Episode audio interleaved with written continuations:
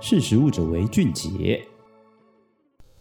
你好，这里是识食物者为俊杰，我是俊杰，对，就是那个俊杰。好，很久没跟各位谈谈啦。那今天要跟各位谈的内容是肌肉到底会不会残留生长激素哦？有时候呢，拿着又热又香的鸡排回到家，你的赖就叮，群组里面传来长辈传来什么鸡肉都有打生长激素，千万不要吃哦。哦，这种谣言哦，对于我们像我们这种所谓的饮食知识的工作者而言哦。有时候真的会哭笑不得啦。那你打，有时候你打开电视哦，正要咬下第一口的时候，电视里面那一些什么名嘴啊，哇，七嘴八舌的在讨论什么禽流感啦、瘦肉精啦，它就会让你突然怀疑手上的那一片鸡排到底能不能吃哦。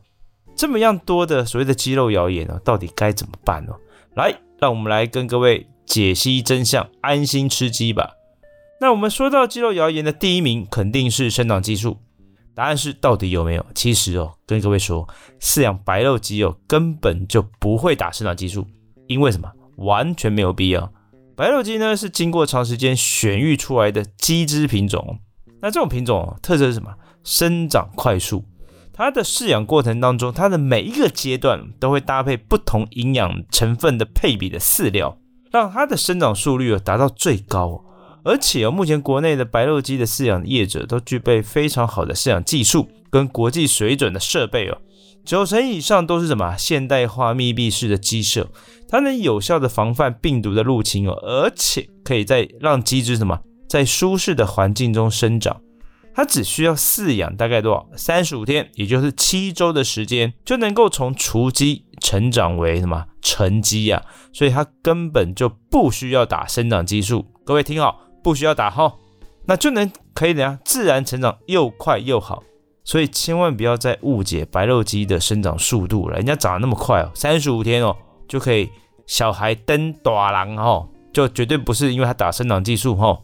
那至于抗生素等其他鸡只饲养过程当中可能使用的用药，它其实哦都会经过兽医师的诊断才会投药，而且它会避免哦使用人畜共通使用的抗生素，以减少抗生素的不当使用哦。防止细菌产生抗药性的机会哦。那如果饲养过程当中使用一些动物的用药，其实基本上人会生病，动物也会生病啊，所以用药是很正常的。那这些所谓会饲养、会使用动物的用药呢，基本上也都会有停药期哦。它会确保鸡肉跟鸡蛋在上市的时候呢，能够符合食品安全规范的要求。那另外呢，大家这几年来非常害怕的所谓的禽流感哦，叫什么？其实禽流感就是家禽的流行性感冒哦，它是由禽流感病毒引起的所谓的禽鸟类的传染病哦。如果你的养鸡场的鸡只被确认为确诊为什么传染力很强，那症状严重的高病原性的所谓的禽流感哦，哦很危险，政府一律会怎样扑杀清场的方式来处理哦。而且根据目前台湾的法规的规定，鸡只它一定要有兽医师签署的健康证明书。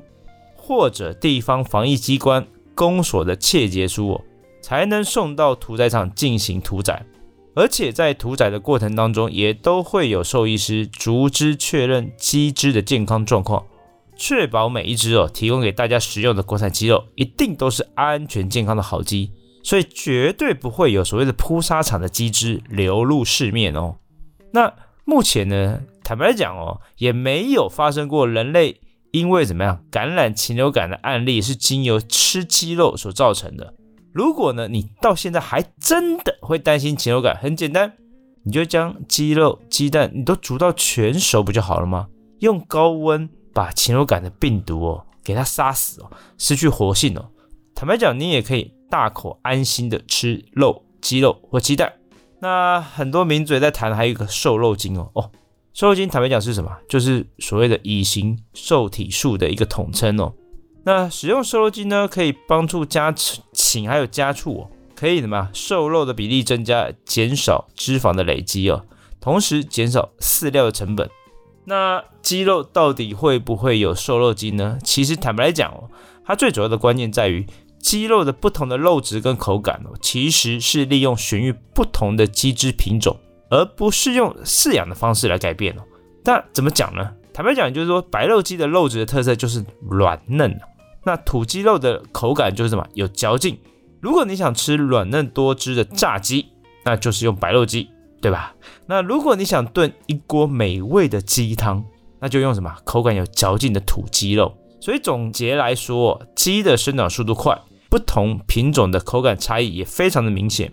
饲养时哦，不会针对肥肉与瘦肉的比例哦来调整饲养的方式啊，因此哦，完全不需要使用瘦肉精，所以更加不用去担心吃鸡肉会吃到瘦肉精的可能哦。